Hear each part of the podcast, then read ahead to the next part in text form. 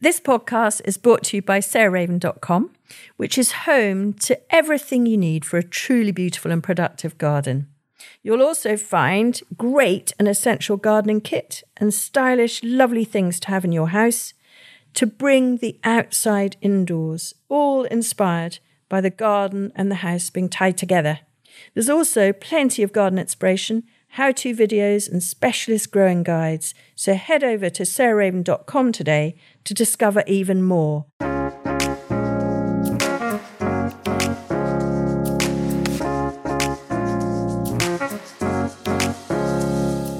Welcome to Grow, Cook, Eat, Arrange, the podcast of me and today again Arthur Parkinson. Yay, he's back, and we are talking about the things that we are going to use to decorate our houses for Christmas. So it's our kind of top picks of the things that we found over the years that are in the Christmas range. So I'm going to kick off with you, first of all, Arthur. So, what is the thing that you can't live without? Well, can, I just say, look, opening this this Christmas catalogue, the thing that is, I'm probably going to cut out and put on my little advent calendar is the amazing photo of you in full Perch Hill Snow Queen mode, walking through the cutting garden. well, well done, Jonathan Buckley, for getting that snap. It's so lovely. Oh, I've got to tell you the story about that actually because it's quite funny. Well, it's not photoshopped, is it? It's no, very much snow time. No. so that was in the um the cold snap, the very very cold snap. In like, was it the first or second week of December last year?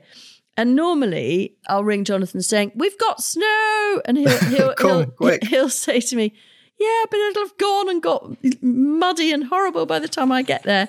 And and so I rang him and I said, We've got snow, and apparently we're gonna have snow for several days. So please will you come? And he said, Well, how am I gonna get in? And I said, I promise you we'll get you in. Come hell or high water, we'll get you in. And so Adam sweetly husband Adam, we got him to drive to the sort of the grass triangle at the top of the lane where you can leave your car. Mm. And Adam walked up with the wheelbarrow. And so Jonathan left his car up there and they walked down together with all Jonathan's kit, all his lenses and cameras and everything. Yeah, it's so heavy. Down down yeah. the lane, uh, slipping and sliding because we don't get gritted here at all, which is why we always get snowed in if there's snow. And he then spent three days photographing birds in the snow, eating sort of fat balls that we put out, all the pots covered in three inches of snow. And yeah, so anyway, it was well worth it. We've got Christmas cards for years, I can tell you from that shoot. Good, good. yes, so well spotted. It's not photoshopped, it's genuine from the freeze that we had last December.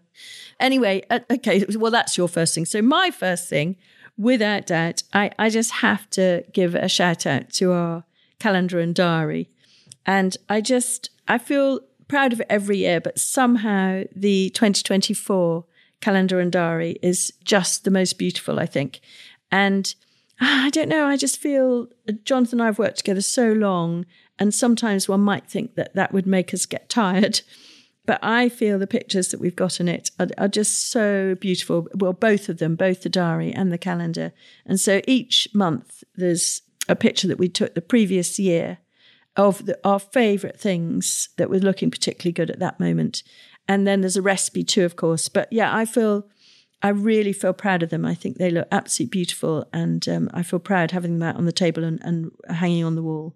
Yeah, well said. They're they're wonderful, and I love I love it on shoots when you're both there as we're doing photos, and you go, "Oh, that's that's a calendar. Yeah, it's a calendar shot." You know, you've got a real good vibe together, and it, it's interesting. You know, when you give someone one of these calendars as a present, they often become addictive. You want one every year. My mum certainly does because oh, they're just living compared to this.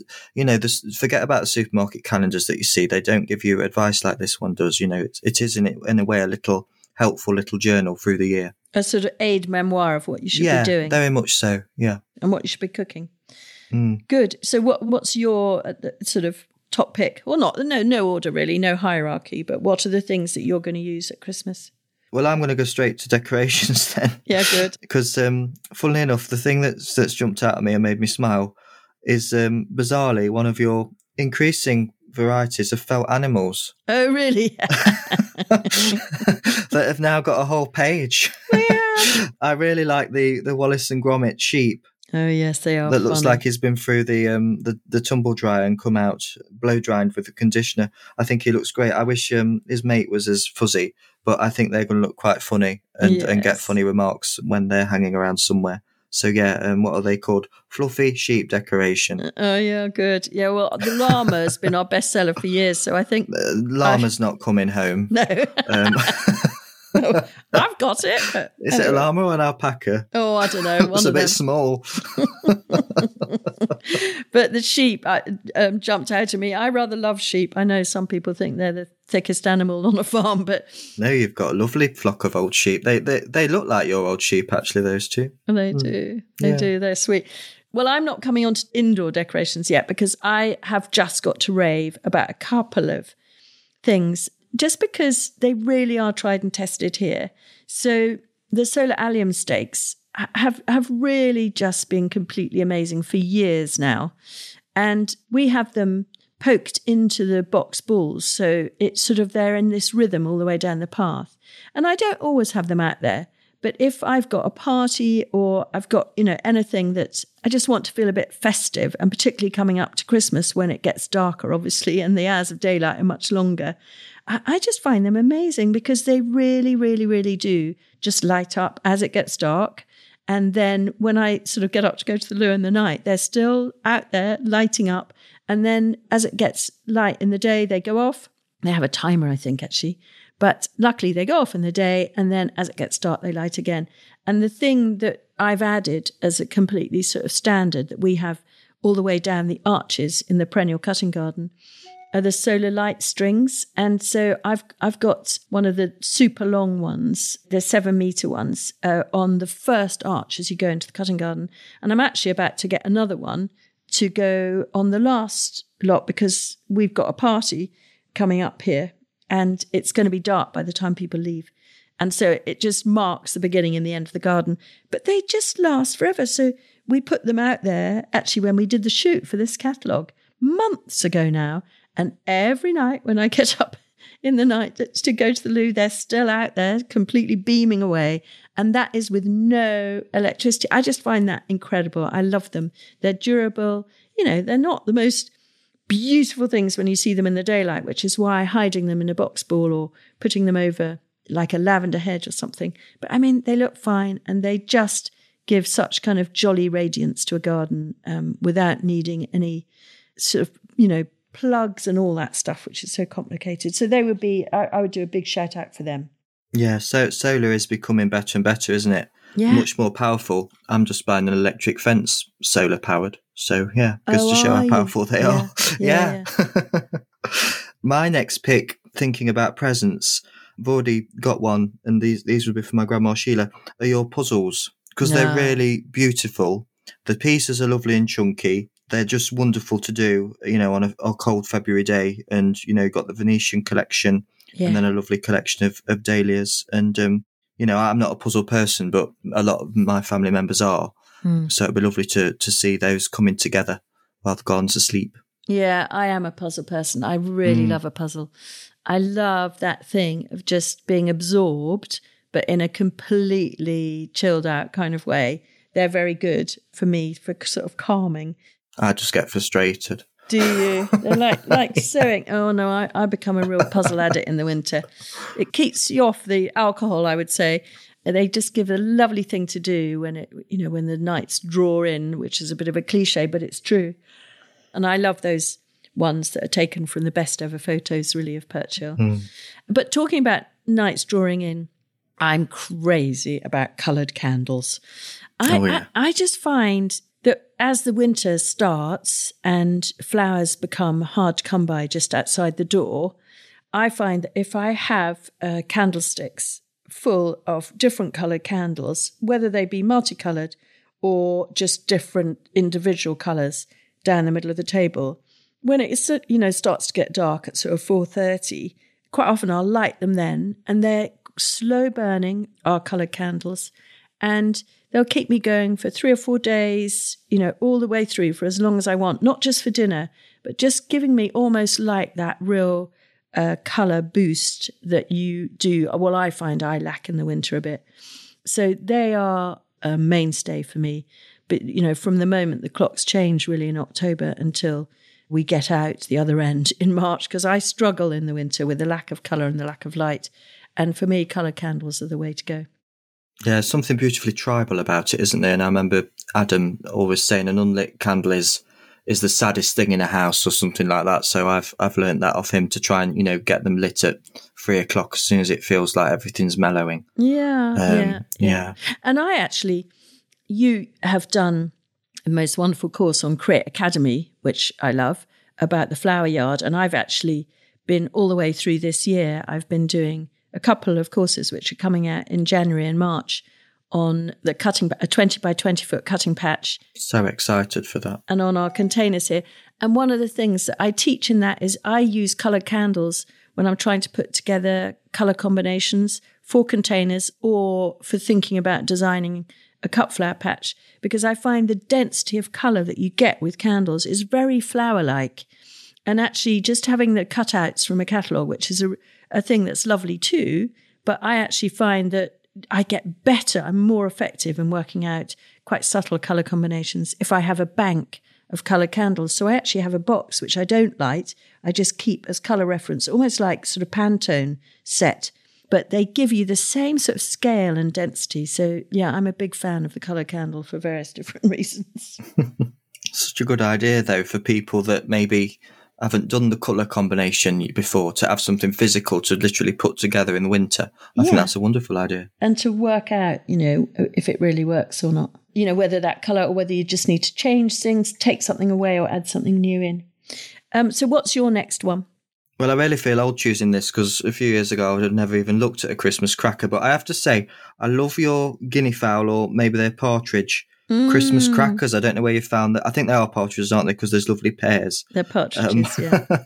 they look very exotic Amazonian partridges, uh, which is lovely. But I think they look absolutely charming, and they they make me want to do Christmas, which is quite unusual for me. I don't know what's inside them.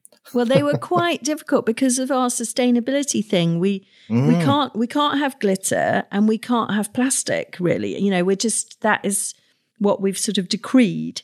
And so you can imagine to find crackers that don't have either glitter or plastic. Yeah. So all the the sort of you know the presents or whatever that you get in them are wooden and um, and there's no glitter on them at all. And that won't appeal to everyone, but it just means everything's compostable or burnable or whatever. And yet, you know, you've got your Christmas bang, you know, and yeah, so we spent a while finding ones that we thought were beautiful enough, uh, but Oh. I think they're so beautiful. I'm going to cut them up and save them next year as little tags for my presents. I think they're gorgeous. Oh, yeah, that's a very Yeah. good idea. Well, talking of tags for presents or anyway birds, that would be my next one. Is again like you, I surprise myself sometimes, but I love garden birds with an absolute passion. As as I know you know, Adam has encouraged me, and I, I love them more each day. And I have Merlin app on my phone, which helps me identify the bird song. And so normally I would go for our native birds, but actually, as soon as I walked into one of our suppliers' warehouses last December, so I was selecting already last December, a year ago, I saw these sort of exotic birds and I just love them. And they are made from polystyrene inside, but they've got natural feathers on the outside. And the reason that I think they're okay sustainably is that they, I really put them through their paces and they don't sort of get knackered and, and broken. So they're not glass, so you're not going to break them, but they look exotic and pretty They're fabulous. yeah, I'm I, I'm going to do a silver birch for my Christmas. I'm going to be up on the west coast of Scotland where silver birch grows like a weed, and I'm going to decorate them with several packs of those Of exotic budgies. birds. Yeah, budgies. I they think are. they're budgies. Yeah. I'm going to get them for my brother who's got two budgies, Bert and Ernie. Has he? yeah, yeah. No, They're fabulous bu- budgies that have been on the e numbers. I love them. and they're they're not you know they're not hugely expensive so that's why i just yeah i think they i think they're rather fabulous so maybe one last choice from you and one last choice from me arthur I really, really love the selection of tools that you're developing because I've just, when, while we're recording this, yes, literally yesterday, I was planting a garden for my cousin and she'd got some long handled trowels and things. And I have to say, after an hour of gardening, they really are a lifesaver. So I love um, the the exclusive range that you're developing of the tools because you know they will last a lifetime. It is a lovely present to give somebody, and it's the thing that you don't think about buying yourself quite often. You spend all your money on the plants and things, but if you haven't got Yeah. the tools to plant and garden, you Yeah. really are a bit stuck. So it's nice to. I mean, you've done the little love heart one for a while, but I think these these more versatile range of of tools that are going to save you back are, very worthy Christmas presents. Do you know my dad, who died when I was 17? So, ah, gosh, a long time ago now, 40 plus years ago. He had long handled tools and he was quite frail, my dad. But he worked quite often on raised beds, but with uh, one of these long handled hand trowels and forks. And uh, he was a great bulb collector. He used to collect bulbs abroad and then plant them into pretty much pure grit to bulk them up and propagate from them. But I remember, I just have such fond memories of him working on his raised beds uh, with these long handled tools. So as soon as I saw them, I, I, um, I bought one and, and, and I, they're personally my favorites because it's halfway between a border fork somehow and a hand trowel. And so it's just that much more versatile. And so if you're just going to have one or two tools, I think um, they really tick the box. So as you say, they make a great present. Yeah. Can I have one more present? Yeah, go on. I absolutely love. I think this is such a good idea. The letterbox seed gift collections. I Ah, think for yeah. last minute present. I mean, I just know I'm going to get the the salad and herb one for my dad because he's always, you know, sadly last on the list. but what a lovely idea and so beautiful. They come with tissue in a lovely box that opens up like a prezi. I think that's that's genius. Oh, good. Bees and butterflies, abundant borders, and salad and herbs. Wonderful.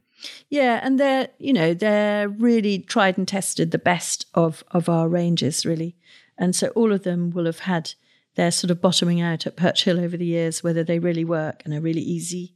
Oh, good! I'm really glad you like those. So my final one is what I've just ordered for myself again for the west coast of Scotland uh, Christmas, and that is quite an expensive item but I'm not ashamed to mention it because I just absolutely love it.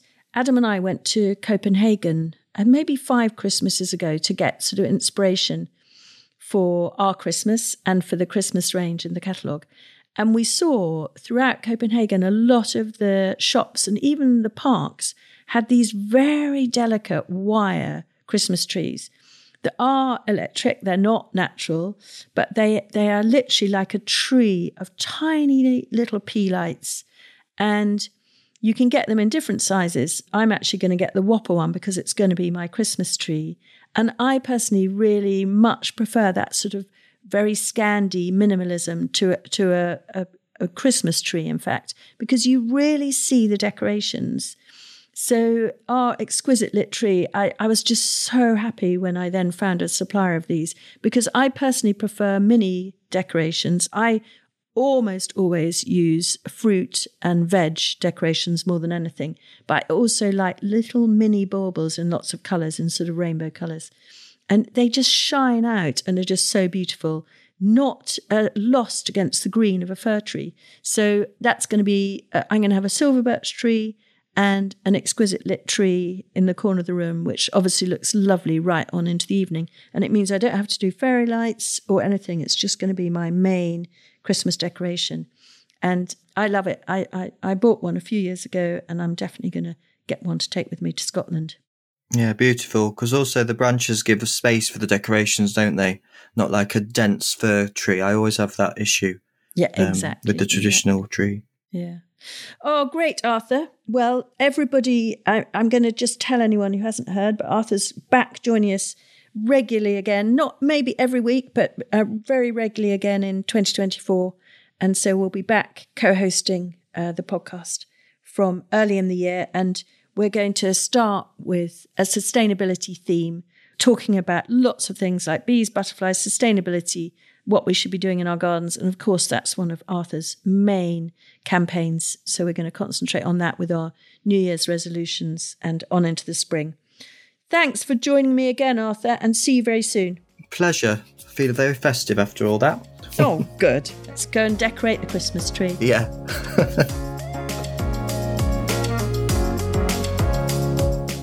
Thanks for listening to Grow Cook Eat Arrange. and hearing Arthur and I choose our favourites from what we're selling at Christmas this year.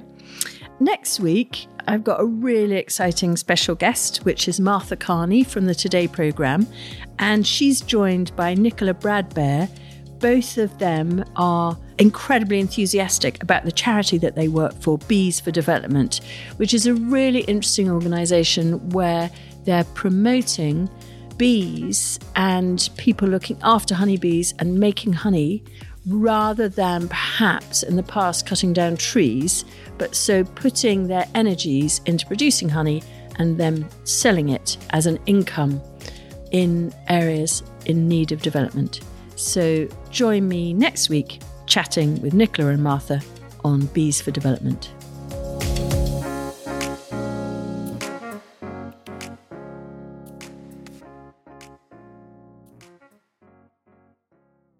You can find more information, photos, and advice sheets on all the plants and recipes we talk about on this podcast by heading to the show notes or at sarahraven.com forward slash podcast.